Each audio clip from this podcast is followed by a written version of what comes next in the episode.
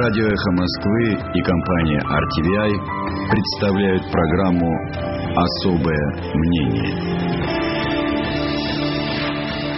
Добрый вечер, добрый день. Это программа «Особое мнение». У микрофона Ольга Бычкова. С особым мнением у нас сегодня Сергей Смирнов, главный редактор «Медиазоны». Добрый день. Добрый день. И вот прямо сейчас, вот буквально там пару минут назад пришло сообщение э, «Молния» информационных агентств э, о том, что полковник ФСБ Михайлов и бывший сотрудник лаборатории Касперского приговорены к 22 и 14 годам колонии за госизмену.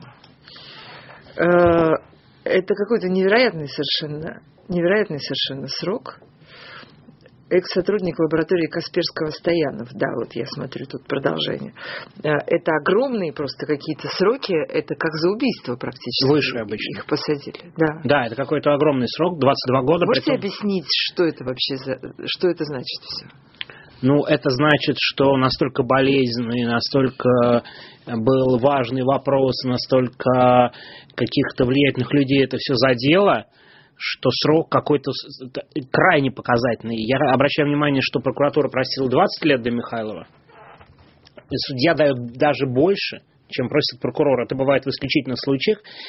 А единственное, что я могу тут сказать, знаете, я иногда обращаю внимание на такой символизм, и хочу сказать, что 22 года примерно, ну, по другой статье, но тоже 22 года, получил генерал Сугробов. Тот самый изначально. У него тоже был приговор 22 года. Угу. И тут 22 э, года, какой-то невероятный срок за передачу данных. А, такое ощущение, что это какая-то очень личная история, очень большая история, очень большой скандал внутри ФСБ, который мы не видим и не наблюдаем. А, вероятно, это крайне болезненная была тема. А, к сожалению, закрытое заседание, мы не понимаем, что там происходило Потому на суде. Потому что засекреченное дело. Да, да, да, засекреченное. Вот я ничего... сейчас просто, чтобы напомнить и себе, и нашим слушателям, э, открыла сообщение РБК об этом, которое вспоминает в том числе э, материал коммерсанта. Э, дело о раскрытии Американскому федеральному бюро расследований способов и методов ведения оперативно-розыскной деятельности по делу основателя и гендиректора процессинговой компании «Хронопэй» Павла Врублевского, по данным коммерсанта, Михайлов и его подчиненные и Стоянов из э, Касперского, как я понимаю, получили за вот эту информацию, которую они передали ФБР, 10 миллионов долларов. Ну, вот так утверждает э, РБК и коммерсант.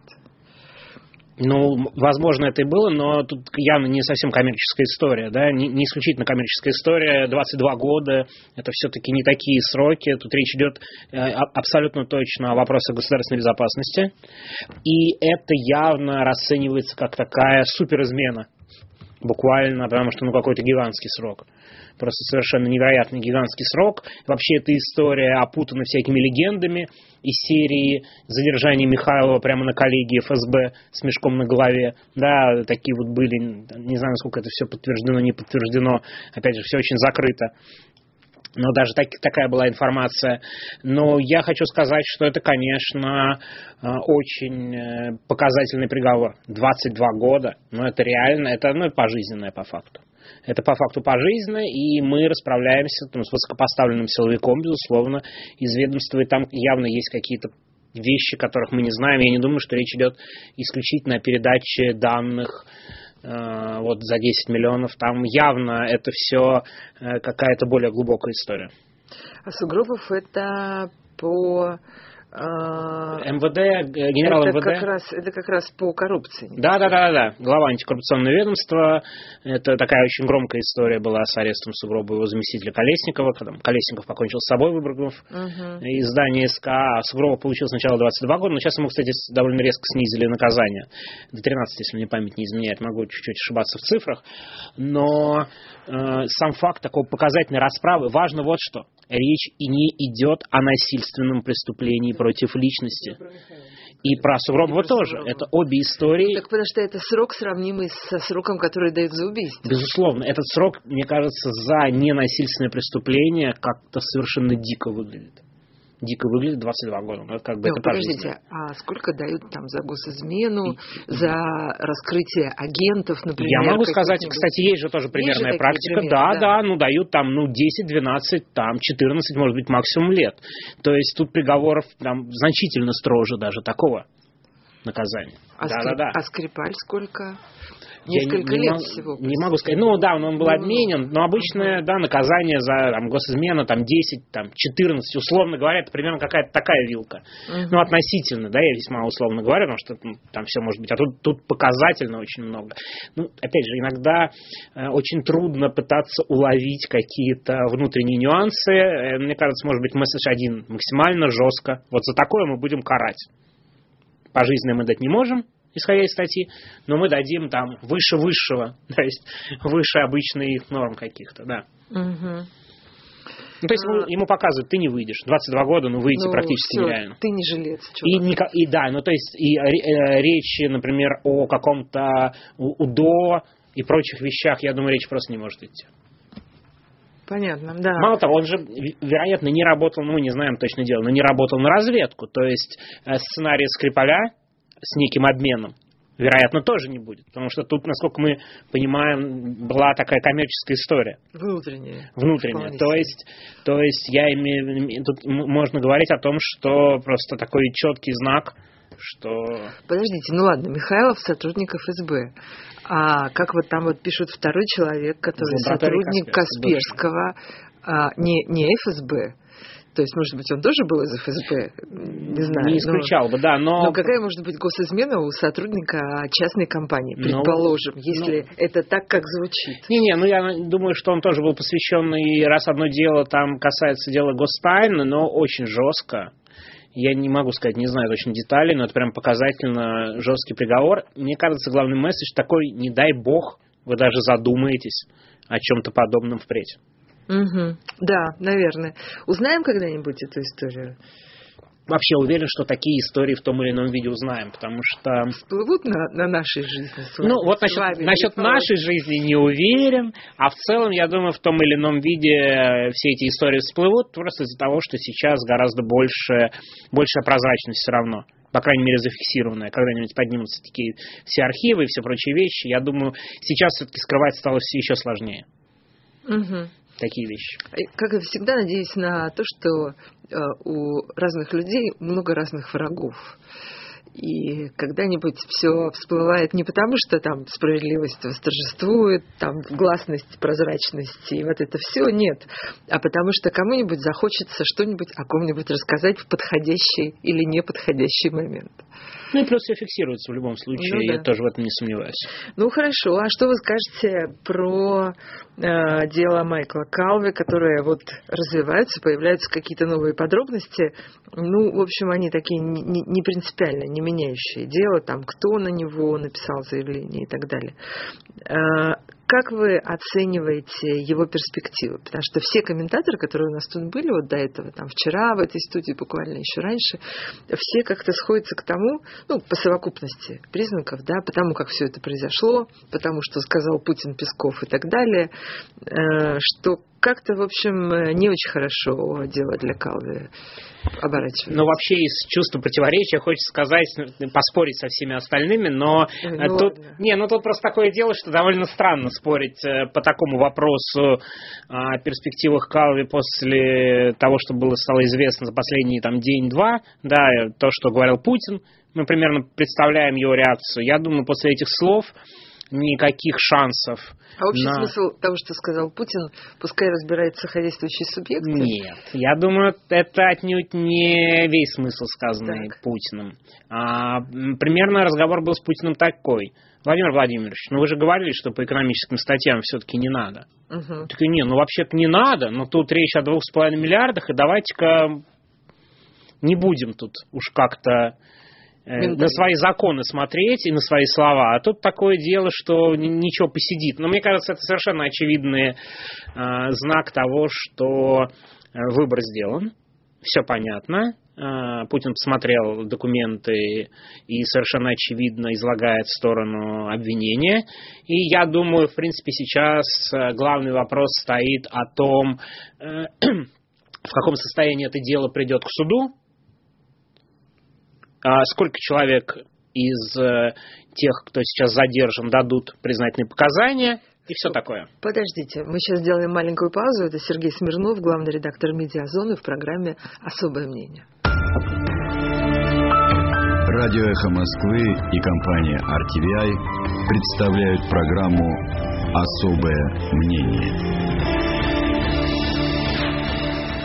И мы продолжаем программу «Особое мнение». У микрофона Ольга Бычкова, главный редактор «Медиазоны» Сергей Смирнов в этой студии. Э, давайте продолжим э, еще разговор о деле э, Майкла Калви, оно же Беринг Восток. Вы считаете, что теперь важно, как будет развиваться вся эта история и в каком виде это дело придет к суду? Я думаю, скорее важно, как оно придет в суд. На одну деталь обратил бы внимание, на чье имя было написано заявление о мошенничестве. Это был на имя генерала Ткачева, генерала ФСБ Ткачева, который известен по всем громким делам последнего времени, в том числе по делу Улюкаева, как человек, который, по сути, проводил вот эту спецоперацию а и по массе других. Конечно, человек? да, А-а-а. да, да, на его имя было написано заявление, и поэтому у меня теперь один вопрос, в каком... Вообще, честно говоря, уж если забегать вперед, в принципе, вопрос стоит такой, а, реальный или условный, как часто уже в отношении Калви. Я думаю, по большому счету никаких других очень серьезных вопросов нет. И вообще по делу о мошенничестве говорить об условном, боюсь, особо не приходится. Но тут есть варианты торга и огромных, э, там, вот тут много каких-то, может быть, по идее, теоретических вариантов, но ничего другого очень серьезного я не вижу. Да, понятно, на чье имя было написано заявление и кто явно проводил э, следственные действия, ФСБ. Да, нет, не просто ФСБ, а это был, это был генерал Ткачев. О нем, кстати, довольно много говорил тот же Шестун, задержанный глава Серпуховского района. Он очень много о нем говорил. И одна из прослушек была именно с генералом Ткачевым, который озвучил а, Шестун. И я думаю, тут вариантов особо отбиться нет. И, ну, заметьте, я думаю, что со вчерашнего дня никаких резких заявлений в защиту Калви уже нет, все все поняли. Мне кажется, все все более-менее поняли, что, ну, теперь, называется, готовимся к суду, а теперь начнется классический вариант для следственной группы найти каких-то людей из задержанных и арестованных, кого можно было бы склонить на дачу показаний необходимых, чтобы еще проще прошел процесс. Которые подтвердят все, что нужно. Ну, просто примерно, да, подтвердят то же самое, но я хочу сравнить это с условным делом Серебренникова в том или ином виде. Ну, это примерно так и делается. Берется часть людей, сажается в СИЗО, ну и дальше, да, мы ищем тех, кто даст нужные показания. Ну да, то есть, конечно, генерал Ткачев в деле это плохая примета, мягко э, говоря. Это не просто плохая, это, это скорее примета о том, что ну, теперь можно спокойно относительно ждать приговора. Тогда у меня еще один в связи с этим вопрос. А мы по-прежнему считаем, э, вот понимая уже о том, какие козырные карты используются, да, вот такие вот, вот эти тузы все неимоверные, а, у меня, вот, честно говоря, вот не сходится вот что я, я хочу так сформулировать. То есть, с одной стороны, вот эти все козырные карты генерала Ткачева и так далее, там ФСБ, там не то, что там какие-нибудь тебе следователи там или какая-нибудь, не знаю, экономическая безопасность, а вот ФСБ, все серьезно. А с другой стороны, в общем, такой довольно локальный конфликт э, э, внутри компании.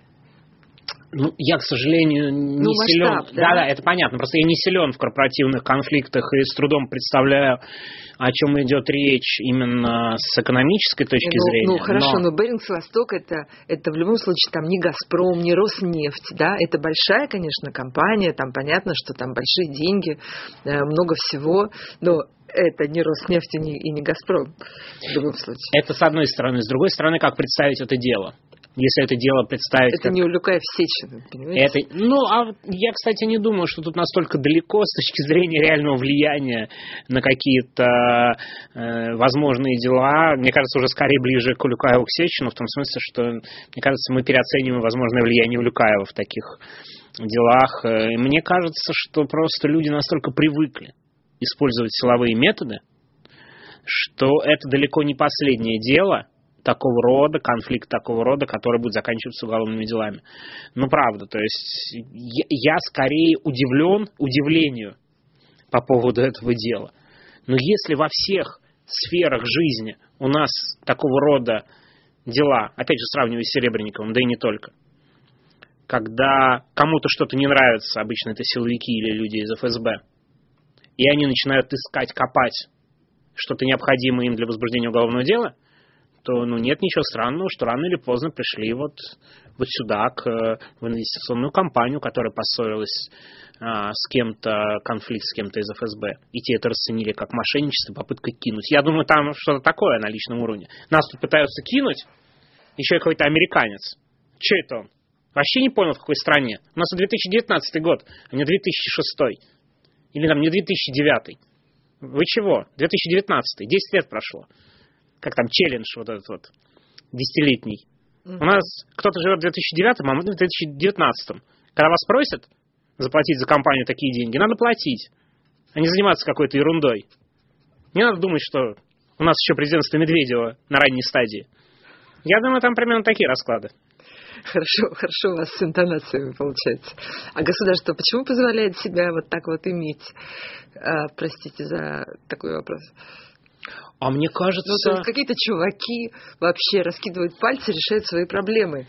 А государство как структура, да, вот как институты, там, как вот эти все органы, оно покорно с этим соглашается и говорит, да, пожалуйста, пожалуйста, используйте. Ну, опять же, да, но если серьезно говорить, то и так поступательно разрушаются институты государства. Это одна из самых главных проблем, что они вместо укрепления разрушаются. И поэтому нет ничего удивительного, когда у нас нормальные, нормальные институты не работают. По-хорошему же, даже в деле Калви, классический пример, там была куча институтов. Во-первых, была прокуратура, которая имела право отменить дело. Был суд, который мог не арестовывать. Это, в принципе, формально работающие институты. Но, опять же, если меня спросят в 2019 году, так, вот серьезно, особенно какой-нибудь иностранец, слушайте, а вот прокуратура почему не вступилась при таком явном попустительстве, а суд почему не рассмотрел? Ну, приходится так улыбаться и говорить, слушайте, ну 2019 год, ну какая прокуратура? Ну что, серьезно? Прокуратура? Да, они там бумажки заполняют, какую, какую-то отчетность никому не интересную. И если кого-то могут окрикнуть, то только когда чувствуют политическую целесообразность и необходимость. Или уж тем более суд. Да суд это вообще как бы тут ФСБ, уважаемые люди, генералы приходят с делом. Какая какая независимость?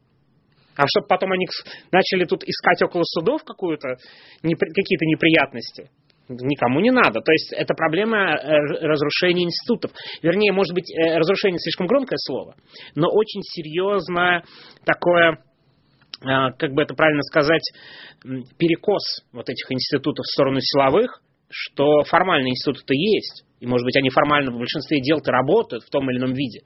Но когда какое-то значимое дело, и когда это дело касается каких-то людей, ну, это как при феодализме. Есть общий суд, про всех, есть особые отношения в определенных делах. Так и тут. У нас очень сильный перекос э, в пользу главного феодала, да, в пользу силовиков в том или ином виде. А на вершине вот этих силовиков у нас э, ФСБ, которая, в общем-то, мне кажется, э, считает себя главным институтом. Это довольно важно, что они сами себя считают институтом, который принимает решения. И это, конечно, серьезная проблема. А, я, кстати, слышала недавно а, от э, одного из известных правозащитников, что вот эти участившиеся дела с пытками, это не потому, что, ну, я так спросила там в каком-то разговоре просто, я спросила, они действительно участились, такие пыточные истории? Или мы просто стали чаще об этом слышать, а их реально остается столько же? И вот э, он считает, что они реально участились, потому что э, ФСБ позволяет себе гораздо больше, чем позволяла раньше, допустим, в этом смысле. Но я как раз бы поспорил насчет ужесточения. Проблема э, именно в том, что скорее у ФСБ стало больше дел, которые представляют общественный интерес. То есть в том, что по делам о терроризме такие методы использовались, которые раньше вела ФСБ, лично у меня нет особых сомнений. Такие методы. Но поскольку Но они... по делам о терроризме, э, допустим, как-то да, там сразу руки развязаны по, по умолчанию. Но когда там берут каких-нибудь э, вот этих вот несчастных свидетелей Иеговы, которые вообще, вообще, ну хорошо, там, ладно, их преследуют всегда в этой стране десятилетиями, я не знаю, там, веками, но, но в общем, это же не террористы, но они кому сдались? Да, но мне кажется, да, свидетели все-таки это было не ФСБ история, не совсем справедливый упрек. Проблема в том, что теперь расширительное понятие терроризма и все дела, о которых мы знаем громкие с участием ФСБ, они на самом деле тоже близки к террористическим. Тоже дело сети, дело антифашистов из Пензы, там же террористическая статья. И просто этим занимаются те же опера и те же люди, которые занимаются обычными террористами. Именно отсюда такие же методы. Методы просто не меняются. И, конечно, второй очень важный момент, что сотрудники ФСБ никогда не несут ответственности за свои действия, кроме полковника Михайлова да, сегодня утреннего. Но в целом за Но пытки... Он, он, судя по он всему, никого, тоже, вряд ли кого-то пытал. Он несет ответственность э, не перед нами, например, там, за какие-нибудь а пытки, а перед своими чуваками, и мы даже точно не знаем, за что. И это как это раз примерно продолжение той же истории, о чем мы говорим, что свой институт, самый главный, что он предал самый важный институт, который сейчас есть. И за это очень жесткое наказание. Э, две минуты у нас буквально остались, это я сейчас спросила к слову, но у меня есть еще пара для вас э, актуальных тем, чтобы закончить здесь до перерыва. А вот это вот выступление недавнее Путина перед членами Федерального собрания, где там тоже затрагивались эти вопросы, и в том числе дело Майкла Калви и все прочее. Вот там вот что, ну, экономические преступления тоже, что, что вы скажете об этом? Какие-то там есть были для вас э, значимые моменты? Нет, никаких значимых моментов там не было. Ну а чего, как бы, тут все понятно. Ну какие значимые моменты? Ничего нового. А, вообще ничего нового, обычные слова сказаны. Ну то есть понятно, риторика может быть сколь угодно э, там э, мягкой и спокойной, но в реальности, когда мы сталкиваемся, да, ну как бы э, сначала Путин говорит, не надо по экономическим делам, давайте-ка прокуратура поработает. И тут раз у нас тут же пример ареста Калви и вообще а, с, и вот эти вот выражения, что вы знаете, одно дело вообще не надо сажать, но по некоторым делам надо. Ну так, ну как бы вот и, вот и показательный Это прекрасное момент. замечание про то, что надо больше следователей, чтобы люди месяцами не ждали. Ну и представляю, во что это превратится. Больше следователей, им поставят еще больше планов по количеству дел. Причем мы же говорим об одном типе дел, но на самом деле жалоб на разные дела огромное количество. Есть там 159-я статья, ну сколько раз они говорили, да, вот это мошенничество, которое у Калвы. Ну кого только по ней не сажают при необходимости. В разные стороны причем, да, ну то есть как бы огромное количество, да, мы там уже не берем там или новая статья, та самая оправдание терроризма, которая начала работать. Чем больше следователей, тем будет больше дел. У меня сомнений в этом особых нет. Мы сейчас сделаем небольшой перерыв в программе «Особое мнение». Здесь Сергей Смирнов, главный редактор «Медиазоны». А есть еще сегодняшняя новость о Романе Рубанове, бывшем директоре фонда борьбы э, с коррупцией, который объявлен в розыск. Поговорим об этом буквально через несколько минут. Радио «Эхо Москвы» и компания RTVI представляют программу «Особое мнение». Мы продолжаем программу «Особое мнение». У микрофона Ольга Бычкова с, с особым мнением главный редактор «Медиазоны» Сергей Смирнов. А, итак, российские правоохранительные органы объявили в розыск Романа Рубанова, бывшего директора Фонда борьбы с коррупцией Алексея Навального, а, как э, говорит, например, BBC, э, ФБК в отношении Рыбанова возбуждено уголовное дело из-за фильма «Он вам не Димон». Карточка Рубанова есть в базе розыска МВД, но там не указано, по какой именно статье его разыскивают. За то, что, как я понимаю, э, не удалили, не удалили фильм, фильм угу. «Он вам не Димон», да, из Ютуба по требованию суда. То есть вот за вот это вот э, человека объявляют в розыск. Ну, ну, объявляют в розыск, наверное, не сразу. Они, наверное, объявили в розыск, когда он не пришел на какие-то следственные действия. Это же не просто так. То есть это некая цепь событий за этим обычно происходит. Ну, конечно, речь да, наверняка идет об уголовном деле, о том, что он в деле, вероятно, в качестве подозреваемого Роман Рубанов. И, ну, говорит, ну, в принципе, были все основания считать, что это закончится уголовным делом, исходя из вызовов на допрос исходя из активности, исходя из требований. Там есть особенность по этому делу. А, если я правильно понимаю, а, приставы же просили удалить этот фильм, и это было решение суда. И я подозреваю, что дело могут вести именно судебные приставы. Есть такая у них функция, несколько дел в Уголовном кодексе вести. Да-да-да, это любопытно. Может быть, не факт, что 100% они, но могли, по идее, дело вести даже они.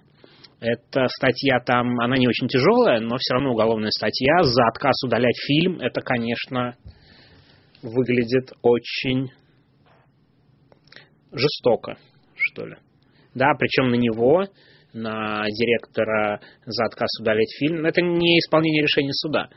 Ну вот Навальный, например, э, писал, что э, ФБК не может удалить видеоролик, потому что он опубликован на личном аккаунте Навального, не на аккаунте ФБК. Мы 100 миллионов раз объясняли, что ФБК не может удалить ролик с моего YouTube-канала, он мой личный. Я туда, что хочу, э, загружаю, что хочу, удаляю. Удаля, удалять Димона, у которого сейчас 28 миллионов просмотров, я не собираюсь.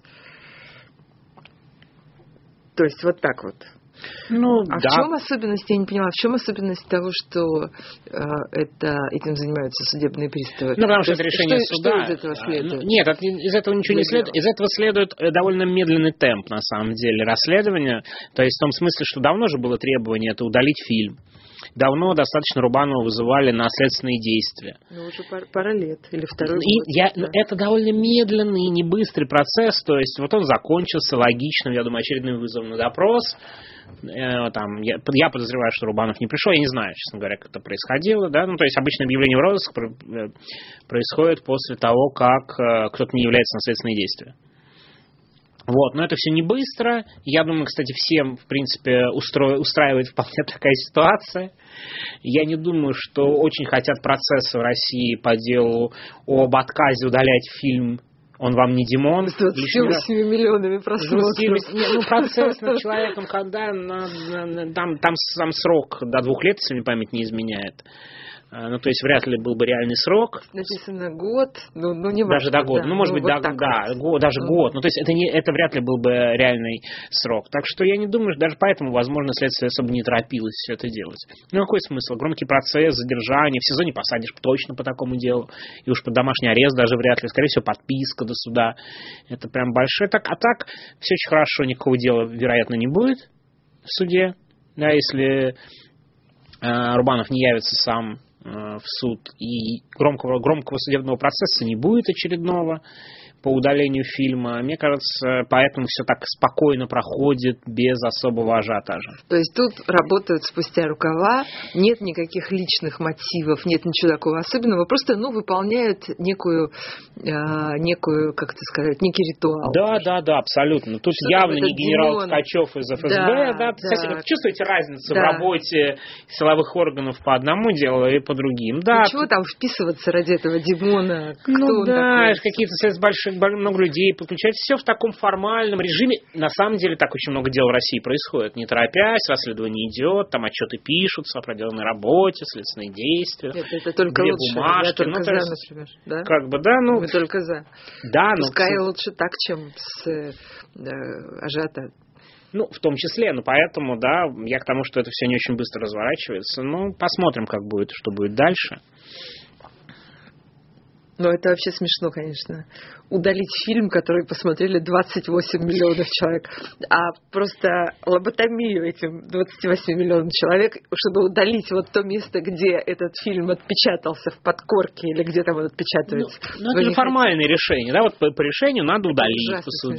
по решению суда надо удалить, и надо, не, а надо выполнять решение суда. Раз вы не удалили, надо, ну ты обязан предпринимать определенные действия, если не выполняется решение суда. Знаете как, суд э, постановил э, выплатить штраф в 5000 рублей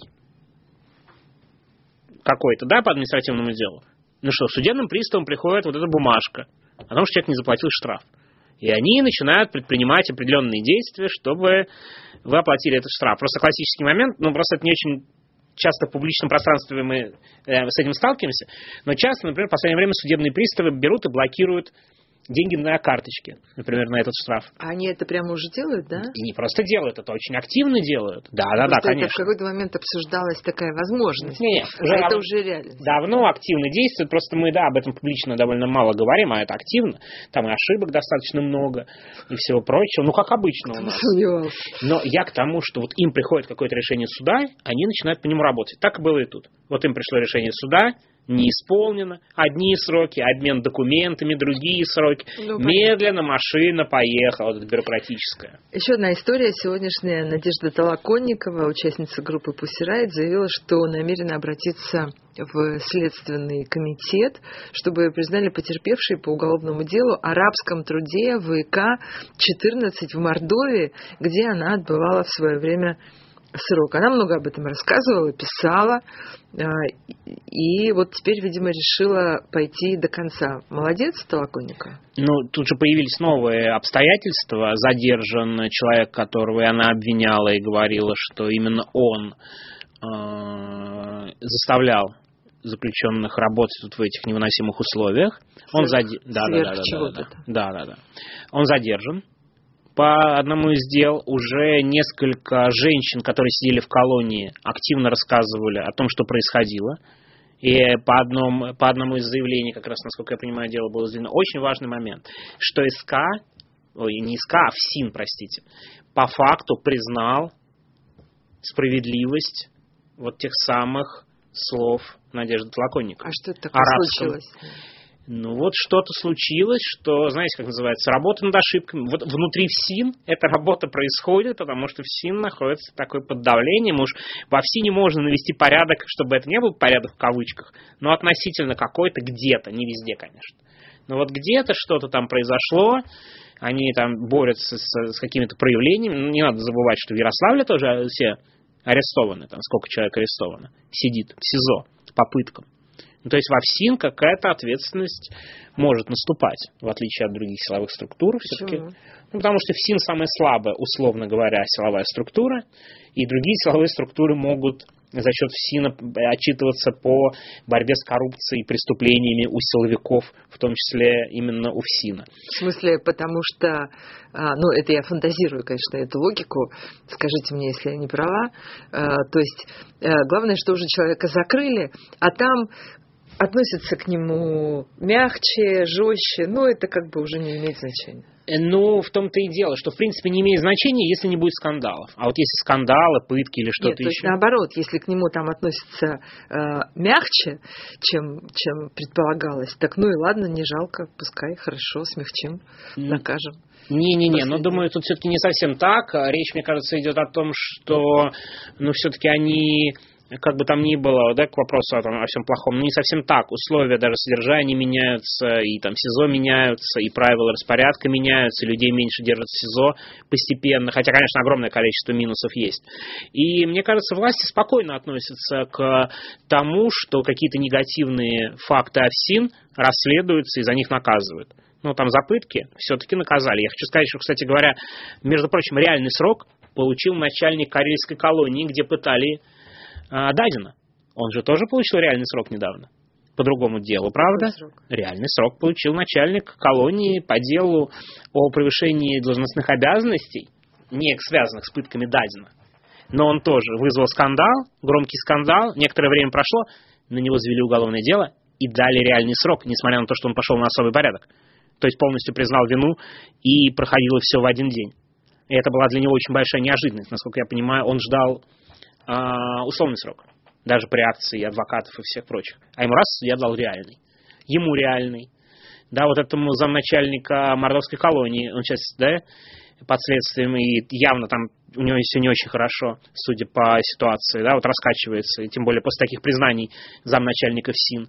Ярославские ФСИНовцы сидят. Постепенно, я думаю, они нормализуют ситуацию, и будет меньше громких посадок но все-таки кто-то понесет ответственность, как тот начальник карельской колонии Кассиев, который, при котором пытали Ильдара Дадина. Так что во ФСИН э, вот как бы это структура, которой э, люди несут наказание. Конечно, не все, далеко не все, и таких там, процент не очень большой. Я уверен, что огромное количество заключенных, огромное количество историй расскажут про то, что там происходит незаконное. Много историй таких доносится, потому что вот Толоконникова, например, э, писала а, еще, еще вот когда, еще тогда, в тринадцатом году, открытое письмо, что Вся ее бригада в швейном цехе работает по 16-17 часов в день, с 7.30 до полпервого ночи, сон в лучшем случае часа 4 в день, выходной случается раз в полтора месяца, почти все воскресенья рабочие. Э, осужденные пишут заявление на выход на работу в выходной с формулировкой по собственному желанию в кавычках. Естественно, никакого такого желания у них э, нет. Но, в общем, это же люди, которые находятся абсолютно полностью в руках э, руководства колонии. Да, и до сих пор таких ситуаций достаточно много, далеко не все могут. Тут же еще очень важный момент, что нужно быть известным человеком и публичным, чтобы, да, те люди все-таки публично имеют гораздо больше возможностей. Плюс, знаете, есть же тоже некоторые правила. Вот э, очень интересно рассказывал Олег Навальный в этом смысле, что как только он приехал в колонию, там сразу прекратились такие вещи. Почему?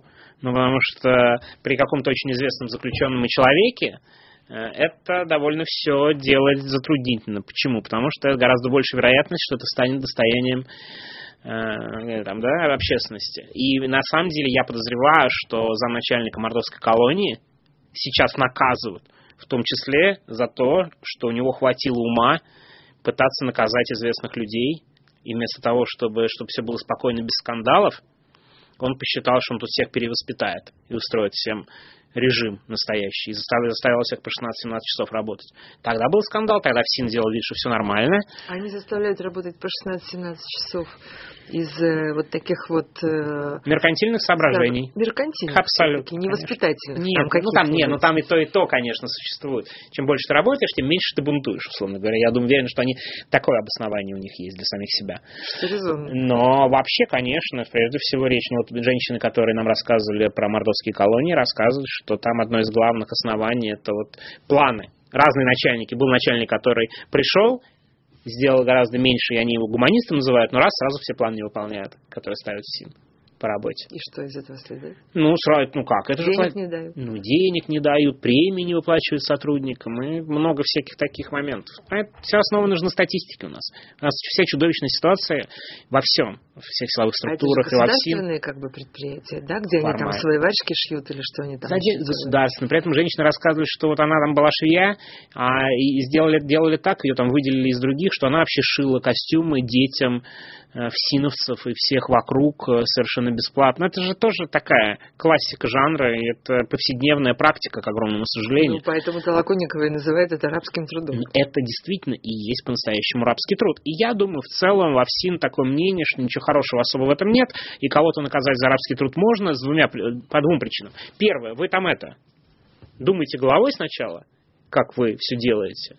Да, первый момент. Второй момент, не забывайте о публичности вы там как бы немножко думаете, что в Ярославле своем, что в своей Мордовии, с кем имеете дело, и чем это может закончиться. Это Сергей Смирнов, главный редактор «Медиазоны» в программе «Особое мнение». С вами была Ольга Бычкова. Спасибо, пока.